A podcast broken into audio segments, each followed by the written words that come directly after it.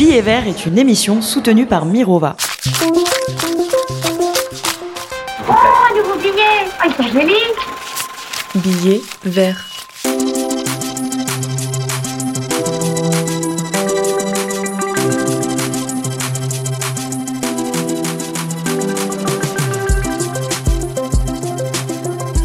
Bonjour à tous et à toutes. Vous êtes bien sûr sur So Good Radio en direct du festival à la friche de la Belle de Mai à Marseille. J'espère que vous nous entendez bien. Il y a le Mistral dans les micros. Au moins, on n'a pas trop chaud. Voici Billet Vert, l'émission qui fait cohabiter finance et écologie. Je suis Léa Lejeune, journaliste économique depuis 13 ans et cofondatrice de Plan Cash, le média qui parle d'argent et d'investissement aux femmes et aux jeunes. Et ici sur Billet Vert, pendant 30 minutes, je reçois des invités pour parler de finance et vraiment des enjeux et des limites de ce qu'on appelle la finance dite responsable. Parce qu'il est grand temps que l'expression finance durable ne soit plus un oxymore. En fin d'émission, la chronique Point de bascule de Philippe Zawati, directeur général de Mirova, nous présente un discours historique de Joe Biden, vous verrez. Et pour cet épisode, dans le cadre du festival So à Marseille, on va se demander comment financer une French Tech plus écolo. Alors je suis en studio, en public, avec deux entrepreneurs, deux piliers de la French Tech, mais de la French Tech locale, aux visions complémentaires.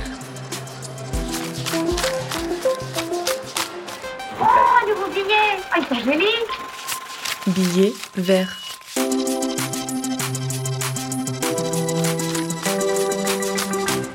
Alors pour savoir comment financer une French Tech écolo, j'ai invité autour de cette table, à ma droite, Julie Davico-Pain.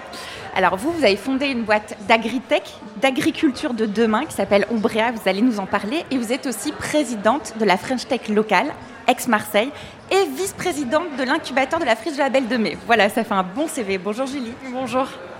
Et à ma gauche, Olivier Mathieu.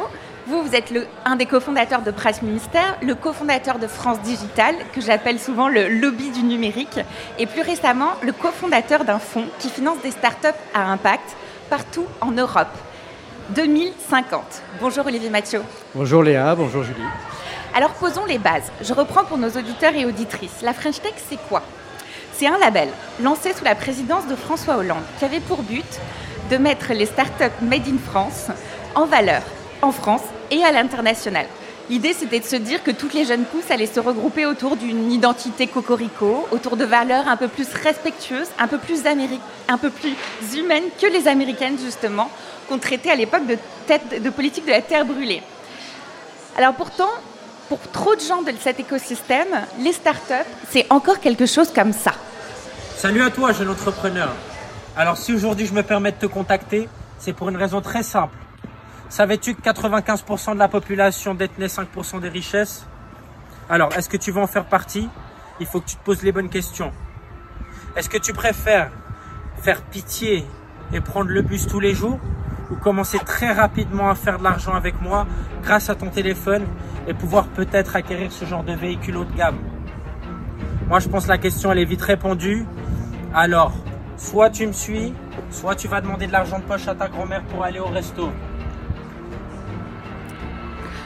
Bon, bien sûr, j'ai choisi une vision très caricaturale. hein. Revenons aux choses sérieuses. Est-ce que la French Tech française, donc, elle est plus écolo ou plus respectueuse de l'environnement depuis son lancement et par rapport à d'autres pays? Olivier Mathieu. Oui, il faut remettre un peu les choses dans leur contexte, c'est-à-dire que le départ de la French Tech, comme de France Digital, avait euh, pour objectif de plutôt faire la promotion de l'idée d'entrepreneuriat et d'entrepreneuriat innovant, de ce qu'on appelle les startups, de l'hypercroissance, etc. Donc la préoccupation écologique n'était pas du tout au centre, mais à coup pas, j'en ai fait partie aussi. Mais il s'agissait plutôt de développer l'autonomie, l'envie d'entreprendre, de montrer des exemples de réussite. La réussite étant parfois caricaturée autour des notions d'argent. Et ensuite, on s'est rendu compte peu à peu que les entrepreneurs eux-mêmes commençaient à se, pré- se préoccuper, pas forcément d'ailleurs dès leur première entreprise, mais parfois dans ce qu'on appelle les serial entrepreneurs, des questions environnementales et sociales, et petit à petit d'intégrer eux-mêmes euh, cette dimension de valeur ou de ce qu'on appelle de, mission au sein de leur entreprise, qui a pu amener plus tard, après la French Tech, à la création et la promulgation de, la loi Pacte, par exemple, et un regard différent sur l'économie, qui avait été pas mal en- enclenché par le gouvernement autour de ce qu'on appelait la tech for good, avant qu'on parle vraiment d'impact au sens aujourd'hui euh, tel qu'il est euh, normalisé. Voilà, du coup, c'est beaucoup plus récent. Alors, vous, Julie David-Copin, vous aviez créé il y a déjà 7 ans Ombrea. Donc, c'est une start-up dans l'agrivoltaïsme au service euh, des cultures fragiles pour les protéger des aléas climatiques. Est-ce que c'était facile de pitcher sur ces thèmes, green, écolo, agriculture, aux investisseurs il y a 7 ans? Et comment vous avez fait pour obtenir des sous finalement? Alors clairement non, c'était proche de l'enfer. Hein. Je, je, vais être assez clair, notre première levée c'était en 2019, on cherchait un million. Aujourd'hui, euh, lever un million en seed, c'est pas c'est pas exceptionnel. Il y a, il y a en seed, donc c'est la première, partie des levées de fonds. Euh, Aujourd'hui, c'est plutôt facile et d'aller chercher un million sur ce genre de technologie. C'était absolument pas le cas en 2019, donc il y a 4 ans. Euh, pourquoi? Parce qu'on essayait d'appliquer des ratios financiers, des questions en lien avec la biologie, la croissance des plantes. On, on me demandait de modéliser la, la, croissance des plantes à horizon 20 ans, par exemple, pour pouvoir calculer derrière un TRI. Et, et ça, c'était absolument un, taux de rendement. Exactement, un taux de rendement. Donc, euh, caser dans un fichier Excel euh, la nature, la nature, c'était absolument impossible. Donc, euh, il a fallu vulgariser, il a fallu vraiment expliquer. Et finalement, on s'est tourné vers des investisseurs qui, qui, connaissaient et qui étaient sensibles aux, aux enjeux climatiques. Et c'est la raison pour laquelle on n'a finalement pas eu de soucis pour se financer et pour se développer, qu'on a réussi à lever des fonds. Alors, si on prenait une vision un peu plus idéaliste, ce serait quoi pour vous accompagner plus de startups à impact réel ou conditionner peut-être le financement des entreprises aux critères extra-financiers? Donc, par exemple, l'émission carbone. Ce serait quoi pour vous dans l'idéal, Olivier Mathieu? C'est ce que j'essaie de faire aussi euh, au sein du Fonds 2050 qui a été créé par, par Marie Eklund. C'est comment est-ce qu'on peut changer pas seulement la façon d'entreprendre, mais également la façon de financer l'entrepreneuriat. Parce que tant qu'on garde finalement les mêmes, euh, les mêmes lorgnières ou les mêmes lunettes sur les mêmes indicateurs financiers, on a du mal à changer le, le moule. Donc la plupart des fonds d'investissement eux-mêmes sont euh, un petit peu comme de l'intelligence artificielle, c'est-à-dire qu'ils sont basés sur les données précédentes. Et donc les entrepreneurs, quand ils vont présenter leur, euh, leur dossier, si vous voulez, au, au, au fonds de capital risque, qu'on appelle les VC, eh ben, ils vont euh, essayer de cocher des cases qui sont celles qui, sont, qui ressemblent à ce qu'on a pu avoir comme modèle dans la Silicon Valley. Donc c'est quoi ces cases? Cases, c'est euh, est-ce qu'on peut prévoir les revenus? Est-ce qu'il y, a des revenus mensuels réguliers? Euh, la, question, des coûts, la question d'avoir un profit, ce qu'on appelle un break-even ou un profit qui arrive relativement tôt dans le temps. Est-ce qu'il y a de l'hypercroissance? Il y a un certain nombre de, choses qui peuvent être vertueuses par ailleurs dans certains cas, parce qu'il y a également de la création d'emplois, il y a également des choses positives, mais la nature et la société sont rarement prises en compte. C'est pour ça que ce qu'on essaie de faire, c'est maintenant de promulguer en quelque sorte, ou de, de faire la promotion d'une notion qu'on appelle nous la triple comptabilité, la triple comptabilité, c'est la performance financière d'une part, donc la comptabilité qu'on connaît bien, mais également la comptabilité sociale et la comptabilité en environnementale, qui peut être inclus par exemple sur l'émission de, de, de, de, gaz à effet de serre, les, les certificats carbone, le CO2, mais il faut également regarder les critères de performance sociale. C'est très simple quand on essaie de regarder ou d'optimiser une seule donnée, uniquement les performances financières, ça c'est relativement simple, uniquement les performances écologiques, uniquement les performances environnementales, mais c'est pas évident quand on essaie d'avoir une sorte d'équation à trois inconnus. Alors du coup c'est intéressant parce que vous dites qu'il faut mesurer avec des critères, des critères ça peut être aussi des critères mathématiques, des nombres. Est-ce que c'est possible de mesurer maintenant euh, tous ces critères-là, écologiques notamment, avec des nombres, avec des chiffres et des tableaux? Julie Oui, on mesure l'impact en fait. Euh, et, ça, et ça, je dirais que pour revenir à, votre question, Léa, initiale à poser à Olivier, moi je pense qu'aujourd'hui, l'ensemble des startups s'interrogent sur leur impact et intègrent l'impact dans leur modèle économique. Aujourd'hui, un créateur d'entreprise ne peut plus ignorer cette réalité. Euh, et je dirais que c'est un point que regardent tous les investisseurs, même s'ils ne sont pas euh, issus d'un fonds à impact. C'est un point qui est extrêmement important et qui a été intégré aussi à l'échelle de la French Tech, y compris auprès des plus grosses startups euh, de notre territoire. Euh, je pense notamment au programme Next 40 qui, euh, qui vise à accompagner euh, les startups les plus prometteuses, les plus importantes en France. elles doivent à présent présenter un bilan carbone pour pouvoir prétendre à intégrer ce programme. Et ça, je pense que c'est une vraie réussite, c'est un vrai marqueur très fort de la French Tech qui dit aux entrepreneurs aujourd'hui, vous ne pouvez plus ignorer cette réalité. Oui, et maintenant c'est institutionnel, c'est écrit. Oh, un nouveau billet Oh, il est joli Billet vert.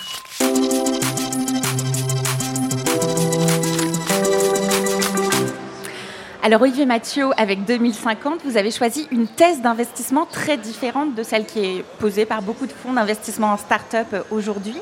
Comment ça marche exactement et quel secteur financier vous cherchez, quel, quel secteur vous cherchez à financer en priorité?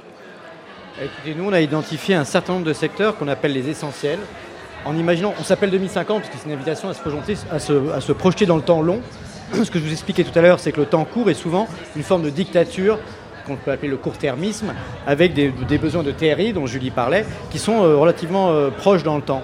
Donc nous, on a créé un fonds qui, qui est techniquement caractérisé par une définition qu'on appelle l'evergreen, c'est-à-dire c'est un fonds qui est toujours vert, donc toujours ouvert, et qui n'a pas de durée d'investissement prédéterminée. Donc on n'impose pas d'avoir, on a besoin d'avoir un TRI parce qu'on reste un établissement financier, on n'est pas une organisation philanthropique, mais on n'impose pas un horizon de liquidité ou un retour sur investissement dans une durée de temps prédéterminée à nos entrepreneurs. Parce que d'habitude, ce qui se passe, c'est qu'on attend 7 euh, ans, 10 ans, et là, les investisseurs attendent un retour sur investissement. Et donc, du coup, vous, j'ai même regardé, euh, vous dites, euh, il est ouvert pour 99 ans, allez, posons-le comme ça. C'est normal, on ne peut pas se plaindre des fonds de capital risque qui ont bien fonctionné parce qu'eux-mêmes, ils collectent de l'argent auprès de leurs investisseurs, de leurs souscripteurs. Ces gens-là ont besoin de récupérer l'argent. Donc il y a une sorte de pyramide qui entraîne un effet domino. Et donc on a besoin ensuite de dire aux entrepreneurs, vous devez être rentable, on doit vendre votre entreprise pour pouvoir euh, récupérer l'argent, puis ensuite le rendre à nos souscripteurs. À partir du moment où on a allongé le temps, on a donné de la flexibilité pour pouvoir euh, permettre à nos souscripteurs d'avoir de la plus de flexibilité. Ils choisissent quand ils entrent et quand ils sortent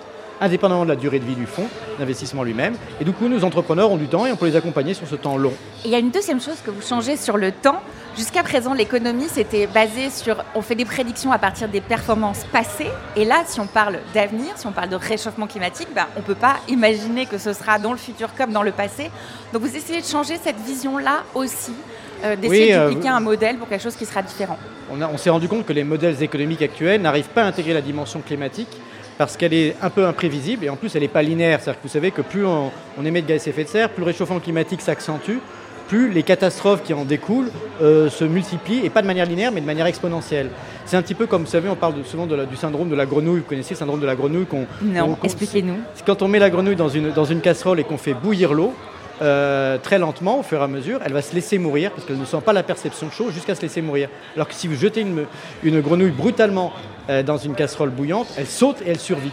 Et on n'a pas ce choc au niveau du réchauffement climatique, on ne le ressent pas suffisamment dans nos vies, encore moins dans la réduction de la biodiversité. Donc on doit intégrer, selon nous, des façons de porter un regard là-dessus. C'est pourquoi il faut aussi avoir des indicateurs, parfois mathématiques, pour pouvoir mesurer les équivalents tonnes CO2, euh, l'impact sur la biodiversité, et trouver des indicateurs et faire de la recherche au niveau économique et financier pour que les marchés puissent prendre en compte ces indicateurs qui sont extra-financiers. Mais vous restez investisseur dans l'âme. Donc l'idée, c'est que vous devez regarder et arbitrer entre les critères de chiffre d'affaires, de rentabilité et d'impact. Alors non seulement les startups ne sont pas rentables dans les premières années de leur vie, mais est-ce qu'on peut attendre que les startups à impact le soient? C'est notre conviction profonde, autrement on aurait créé une fondation de type philanthropique. La raison pour laquelle on, on le pense, c'est parce qu'aujourd'hui on n'est plus au stade des lanceurs d'alerte qui, peut-être à l'époque de Al Gore par exemple, ou d'autres personnalités qui ont attiré, euh, à la suite du rapport du GIEC, euh, l'attention de chacun sur les conséquences négatives du réchauffement climatique. Nous, on pense qu'aujourd'hui, c'est intégré dans les business models eux-mêmes, nativement. Ce qu'a pu très bien faire d'ailleurs euh, Julie ici présente avec Ombrea, c'est d'intégrer une dimension d'impact environnemental et écologique autour de l'énergie solaire, autour de, des questions que pose le réchauffement climatique. Donc il y a réellement aujourd'hui des besoins, que ce soit d'ailleurs euh, du point de vue des consommateurs ou du point de vue des entreprises, qui vont chercher à mieux manger, euh, à faire que quand ils mangent, ça respecte la qualité des sols, la chaîne agricole, la chaîne alimentaire, se poser des questions sur la santé, sur le transport, vouloir davantage de vélos électriques, c'est le cas à Marseille. Euh, c'est d'ailleurs une entreprise dans laquelle on a investi qui s'appelle 15, qui a gagné le marché de Marseille, qui est l'équivalent des Vélib, hein, qui permet de, louer. Ben, typiquement, les changements profonds structurels qui peuvent modifier le paysage agricole, le paysage urbain, ce sont des vrais modèles économiques. Donc nous, on, parie non pas sur de l'impact pointu, mais sur des transformations complètes des filières de distribution, de mobilité, d'alimentation, d'agriculture, d'industrie, etc. Mais vous prenez un risque supplémentaire de perte d'argent, étant donné qu'on ne sait pas vraiment quels sont les modèles qui vont finalement émerger, un peu comme dans les startups habituelles. mais le capital risque a toujours été comme un métier, c'est dans le nom d'ailleurs, capital risque, c'est un métier où on prend des risques parce que les entreprises ne sont pas profitables. Moi-même, en tant que business angel ou en tant qu'investisseur, j'ai perdu de l'argent avant même de penser aux questions d'impact au départ. Donc on apprend aussi à vérifier si il y a un problème réel, ce qu'on appelle parfois en américain un pain point, c'est un point de douleur, un point de friction, qui est réel et qui va permettre de mesurer la taille du marché. Combien de personnes ont envie d'acheter du bio? Combien de personnes ont envie d'acheter du local? Ce n'est pas seulement quelque chose que j'aimerais à titre de consommateur, mais aussi à titre d'investisseur. Est-ce que je dois vérifier s'il y a vraiment un marché et donc s'il y a vraiment une demande pour ce type de produit avant de décider d'investir? Super. Alors Julie David-Copin, vous avez vécu le même questionnement finalement, mais de l'autre côté. Comment vous, en tant qu'entrepreneuse, et vous pouvez peut-être nous expliquer un petit peu ce que fait Ombrea, comment vous avez réalisé votre arbitrage entre éthique et rentabilité? On n'a pas fait d'arbitrage justement. Je pense que c'est ça qui est intéressant. Donc nous, Ombrea, on conçoit des systèmes qui vont permettre les cultures agricoles de s'adapter au changement climatique en modulant le microclimat. Donc en fait, l'idée, c'est de leur apporter tout l'écosystème dont elles ont besoin pour grandir dans, des bonnes conditions, des conditions normales. Et, et, en fait, nous, on n'a pas fait d'arbitrage dans la mesure où notre modèle économique est fondé finalement sur l'impact. Et l'impact, on ne l'a pas vu uniquement euh, sous le prisme de l'écologie, on l'a intégré aussi sur une dimension euh, sociétale, euh, parce qu'on s'adresse aux agriculteurs et que les agriculteurs traversent une crise sans précédent. Donc il, a fallu, dans notre modèle économique, réfléchir à l'intégration de l'agriculteur, de réfléchir à son impact sur le territoire, de comment redynamiser cette filière qui aujourd'hui est en souffrance. Donc ça a été, on va dire, un questionnement initial et c'est à partir de là que nous avons construit après notre modèle économique. Et, la rentabilité, c'est évidemment l'objectif. Sinon, bah, Olivier le disait très bien, euh, j'aurais créé une association pour venir en aide aux agriculteurs. Et c'est pas le cœur de mon travail. Moi, je suis convaincue qu'on peut cumuler impact euh, et rentabilité, performance. Euh, les, green tech aujourd'hui, c'est 25% du Next 40. on a des startups qui sont extrêmement performantes. On pense à Back Market, on pense à Blablacar. ce sont des green tech et elles performent. donc ça, c'est un, un, très bon exemple. Et je dirais que sur le territoire, on est à Marseille aujourd'hui. C'est notre spécialité, c'est-à-dire qu'on est le seul, la seule French Tech en France à avoir en premier secteur représenté parmi nos startups les green tech. On, est un territoire d'impact et ça se traduit par cette volonté d'entreprendre autour euh, de, ces, euh, de ces technologies qui vont venir euh, en aide aux questions environnementales. Et pourquoi localement ça prend aussi bien? Eh bien, je pense qu'on est sur euh, un territoire. Euh, alors, c'est mon interprétation, hein, donc c'est très personnel. Euh, je pense qu'on est sur un territoire qui a, sur lequel tout est en train d'être construit. On est sur un dynamisme très fort, sur un territoire à très très haut potentiel. Et comme on imagine finalement la construction du monde de demain, eh bien, on y intègre forcément les questions environnementales. En fait, on, on part d'une carte, d'une page blanche en fait à Marseille euh, et, je pense qu'on est des entrepreneurs engagés qui avons envie de faire bouger les lignes. Je pense que c'est cet engagement-là qui nous, comme on part de, peu, euh, on a envie de construire beaucoup et, je pense qu'on est parti de ce constat-là pour euh, justement mettre en place des actions très concrètes, que ce soit sur les blue tech, les green tech, pour pouvoir pallier une situation qui nous révolte aujourd'hui. Donc les blue tech, c'est les technologies et startups des océans et de la mer. Quel conseil vous donneriez à un entrepreneur qui veut faire comme vous? Une start-up à impact euh, réel, inscrit euh, dans son ADN depuis le départ euh, Je lui dirais de voir grand. c'est pas parce qu'on crée une start-up à impact, on a besoin de temps. ça, Olivier le disait très bien, mais ça a été notre problème, nous, en Ombrea, au début. C'est qu'on on essayait d'appliquer des logiques financières classiques qui ne s'appliquent pas sur des green tech. On a besoin d'essayer, on a besoin de se tromper, on a besoin d'avoir du temps pour voir l'impact justement de nos technologies sur l'environnement. donc je dirais de voir grand, de, de, ne pas hésiter à aller demander beaucoup, de lever, de lever beaucoup pour pouvoir justement euh, avoir un impact beaucoup plus large que ce qu'on imaginait peut-être au départ. Oh, un nouveau billet Oh, il joli Billet vert.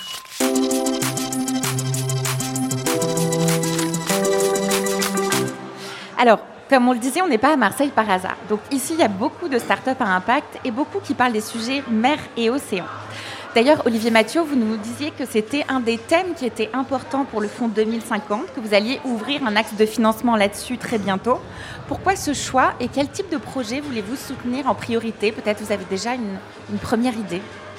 Mais effectivement, l'océan a une, importance très euh, prépondérante à Marseille, puisqu'on est une ville avec un port, et le port est au milieu de la ville. Donc l'interaction économique, écologique, etc. est relativement évidente. En plus, les ports sont aussi des milieux de mixité sociale, donc d'intégration de différentes populations, des couches d'immigration au, fur et à mesure de l'histoire. Et donc nous, on a envie de, comprendre, et donc on a, une approche plutôt technique, scientifique. On a par exemple l'IFREMER qui est ici, on travaille aussi avec l'Université de Colombie-Britannique à Vancouver, avec un centre de recherche à Oslo. On a envie de comprendre, mieux comprendre tous les enjeux liés à l'océan, parce que ce sont des ressources encore inexploitées, mais on sait qu'il ne faut pas non plus les surexploiter. On a vu un, certain nombre de mesures législatives qui visent à interdire par exemple ce qu'on appelle le deep mining, hein, le fait d'aller exploiter le fond des océans en profondeur, également la pêche en eau, profonde. Donc on sait que des pratiques humaines peuvent amener à déséquilibrer profondément les écosystèmes et la biodiversité. En revanche, si on le fait dans le respect des cycles naturels, il y a beaucoup de ressources alimentaires, une captation aussi du CO2 et du carbone par le microplancton, la génération d'algues qui peut entrer également dans, l'alimentation humaine ou dans l'alimentation animale, évidemment des ressources énergétiques. Donc l'océan c'est très vaste, sans jeu de mots. En revanche, nous, avant d'investir, on décide préalablement d'avoir une approche très scientifique. C'est-à-dire qu'on opère, en anglais on dirait un deep dive, c'est-à-dire une, une étude en eau approfondir, profonde. avec, avec des scientifiques, avec des experts, avec des laboratoires, pour pouvoir créer le pont entre ceux qui savent, pour pas être uniquement dans l'opinion, ce qu'on appelle l'opinion. On peut être pour ou contre telle ou telle chose. Est-ce que je suis pour ou contre l'hydrogène? Est-ce que je suis pour ou contre le nucléaire? Et dans l'océan aussi, il y a plein de, de gens qui vous disent euh, qu'il faut faire ci ou ça. L'important pour nous, c'est de revenir à la science. Il se trouve qu'en France et en Europe, on a des réseaux de scientifiques qui sont particulièrement euh, euh, qualifiés. En revanche, les ponts entre les chercheurs, l'université, les laboratoires et les entrepreneurs sont encore trop faibles et trop fragiles. Souvent, les universitaires regardent le monde de l'entreprise plutôt euh, un peu en chaîne faïence et réciproquement, les entrepreneurs ont envie d'aller plus vite. Mais il se trouve que le temps long devient important, comme l'a dit Julie. C'est-à-dire que le, temps de régénération de la qualité des sols, le temps de régénération des écosystèmes marins, c'est un temps qui est au-delà aujourd'hui du TRI attendu ou de ce qu'on appelle. Par exemple, quand vous êtes dans une entreprise cotée en bourse, vous savez que le rythme, c'est le trimestre. Le trimestre n'a aucun sens pour la nature. Donc forcément, il faut qu'on arrive à réconcilier ça. Donc l'objet pour moi, en tout cas, et ce dont on parle aujourd'hui avec Billet Vert, c'est comment on change le nerf de la guerre, donc l'argent, c'est-à-dire la façon dont on finance ces projets, en attendant des résultats financiers, mais peut-être pendant un peu plus longtemps. Alors, ce serait pour quand votre premier investissement 2050 dans le- les mers et les océans, les Blue Tech? Aujourd'hui, on a apport- aujourd'hui, notre fonds euh, gère 240 millions d'euros. Il passera les 200 millions d'euros l'année prochaine. Et nos premiers investis- on a 10 investissements en portefeuille, aucun encore dans les océans, mais pas mal dans l'agriculture et dans le traitement du carbone et l'énergie. Donc les océans sera à partir de 2024. Très bien. Alors justement, on va faire le tour avec Julie David-Copin des startups ou des entreprises locales qui sont déjà dans les océans et dans les mers. Peut-être que ça vous donnera des idées. Est-ce que vous pouvez nous citer des exemples de startups qui ont un impact positif sur euh, l'océan, l'eau, la régénération des écosystèmes marins, justement Oui, c'est un secteur qu'on voit vraiment euh, émerger ces, ces dernières euh, années euh, ici à Aix-Marseille. Euh, je pense notamment à Neptech, qui est euh, une start-up qui se développe vraiment très vite et qui va être euh, mise sous, feu des projecteurs avec les JO 2024 à Marseille, euh, puisqu'ils euh, développent des, des ba- des navires à base d'hydrogène qui fonctionnent sur la base d'hydrogène et qui vont transporter les passagers euh, lors des JO 2024. Donc beaucoup moins polluants que les ferries habituelles, c'est ça? Complètement, complètement. Donc euh, ils sont, euh, ils sont euh, installés ici sur notre territoire, ils se développent, ils ont fait une grosse levée de fonds récemment et euh, ils sont en pleine croissance avec ces fameux JO en ligne de mire. Et je pense aussi à Synergie, Synergie qui travaille sur le dessalement euh, de l'eau de mer de façon beaucoup plus vertueuse que ce qu'on peut connaître aujourd'hui. Et, et là-dessus, ils ont une techno qui est euh, extrêmement intéressante, très complexe et je pourrais te les présenter Olivier avec euh, grand plaisir parce que je pense qu'ils plaisir. feraient beaucoup. Le rendez-vous est pris. Alors moi j'ai regardé aussi sur internet tout ce qui existait localement et j'ai vu beaucoup de projets qui participaient notamment à la dépollution des mers et des océans. Mais la plupart de ces projets innovants étaient ou avaient choisi le modèle associatif plutôt que le private equity ou le financement par le privé. Comment est-ce qu'on l'explique et est-ce qu'il faut le regretter, Julie? Non, je pense qu'il ne faut pas le regretter. Enfin, tout type de toute start-up euh, se finance d'une façon différente en fonction de son modèle, en fonction de ses besoins. Enfin, lever des fonds pour lever des fonds, ça n'a pas de sens. Finalement, on lève des fonds pour, euh, euh, pour aller de pair avec un plan de développement très précis. Et, je pense que si ces start-up se sont tournées vers le modèle associatif, c'est qu'elles n'avaient pas forcément le même objectif que celles qui se développent aujourd'hui par le, par le private equity. Donc, je, pense qu'il ne faut pas comparer ce qui n'est pas comparable en l'état. Olivier, votre avis sur la question? Mais en fait, il s'agit d'additionner, selon nous, les, différentes énergies. Il y a l'énergie des gouvernements. Il y a, un, moment important de lobbying. Vous avez dit que France Digital est un lobbying, mais le lobbying, ça a quelque chose de positif quand on représente des intérêts généraux. Et il faut notamment peser sur les lois, par exemple, la capacité d'interdire la pêche en, de haut fond ou la capacité d'interdire le deep mining, c'est aussi pour protéger l'océan. Et ça, c'est le cadre réglementaire. Après, il y a le cadre associatif qui vise plutôt à réparer, parce qu'il n'y a pas forcément des modèles économiques associés à la dépollution, sauf probablement dans- quand il s'agit de recyclage. Quand, quand on peut retrouver de la valeur à recycler, certaines, certains reprendre plastiques, certains polymères, et les réinjecter dans une économie. Donc ça, c'est euh, c'est très intelligent, parce qu'on associe la dépollution à la, à la, hum, au recyclage avec une valeur économique associée. Après, il y a les, entrepreneurs eux-mêmes et il, y a les, chercheurs. Et donc, les chercheurs, l'associatif, l'entreprise et les pouvoirs publics doivent travailler ensemble. Et c'est ce qu'on appelle un peu des écosystèmes, c'est-à-dire les faire travailler ensemble, avec chacun son rôle. Nous, on est clairement du côté de la finance, donc on cherche à identifier des entreprises qui ont un modèle économique.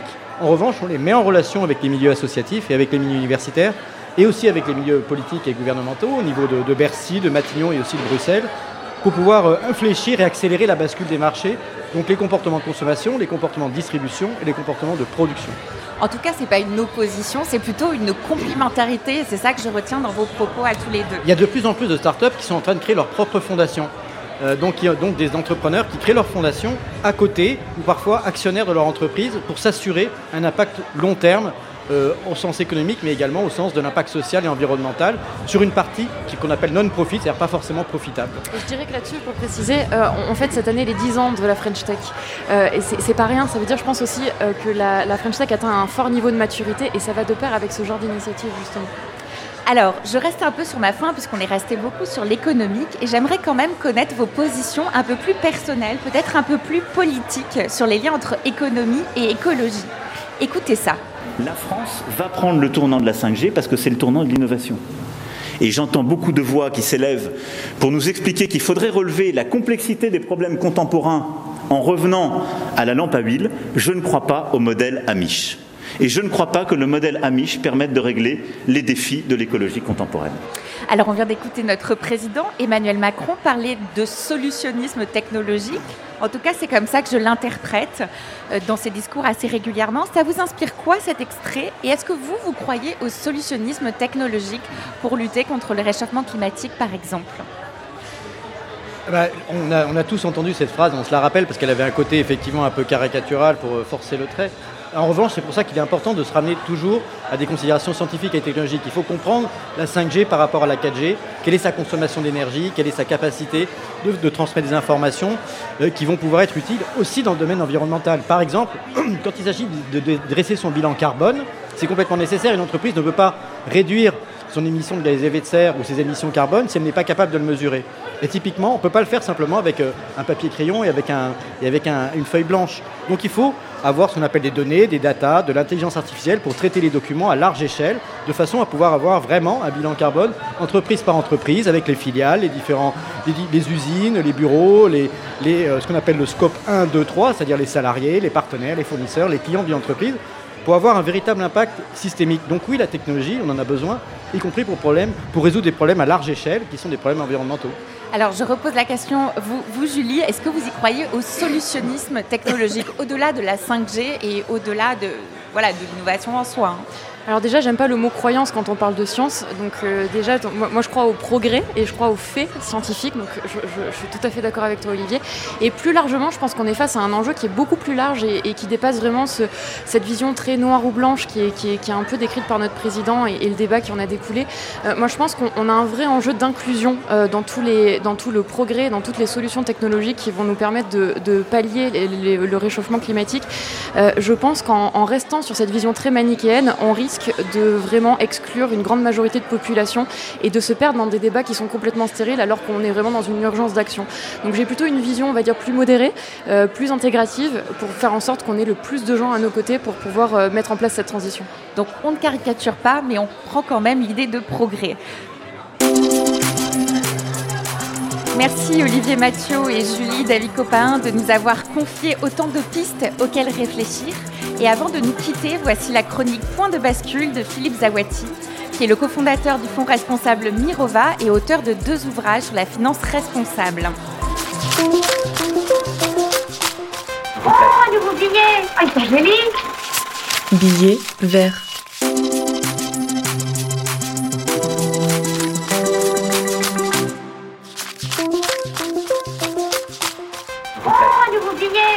Billet vert.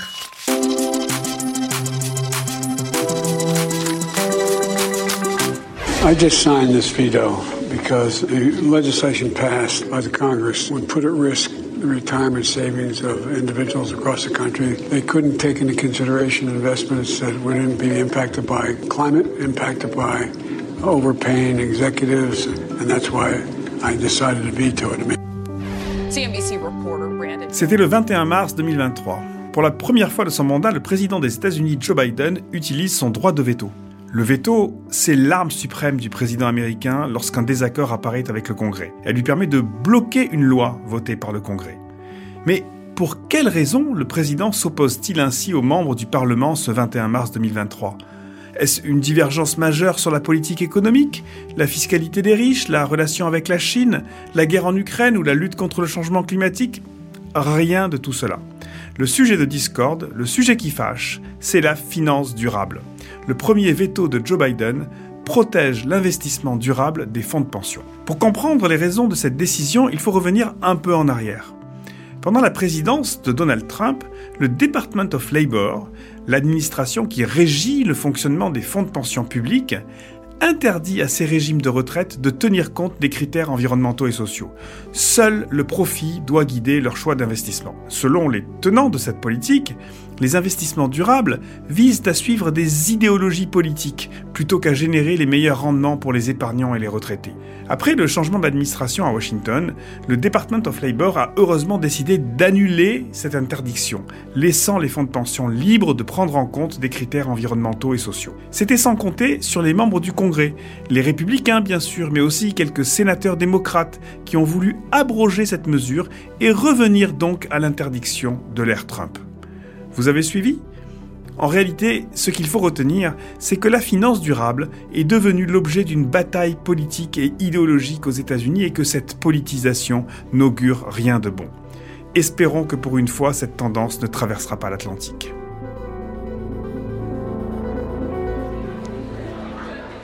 Merci de nous avoir écoutés en direct sur So Good Radio et à la friche de la Belle de Mai. Et merci à celles et ceux qui écouteront le replay on se retrouve très vite sur Billet Vert ou sur Plan Cash. Oh, un nouveau billet? Oh, il est joli Billet vert.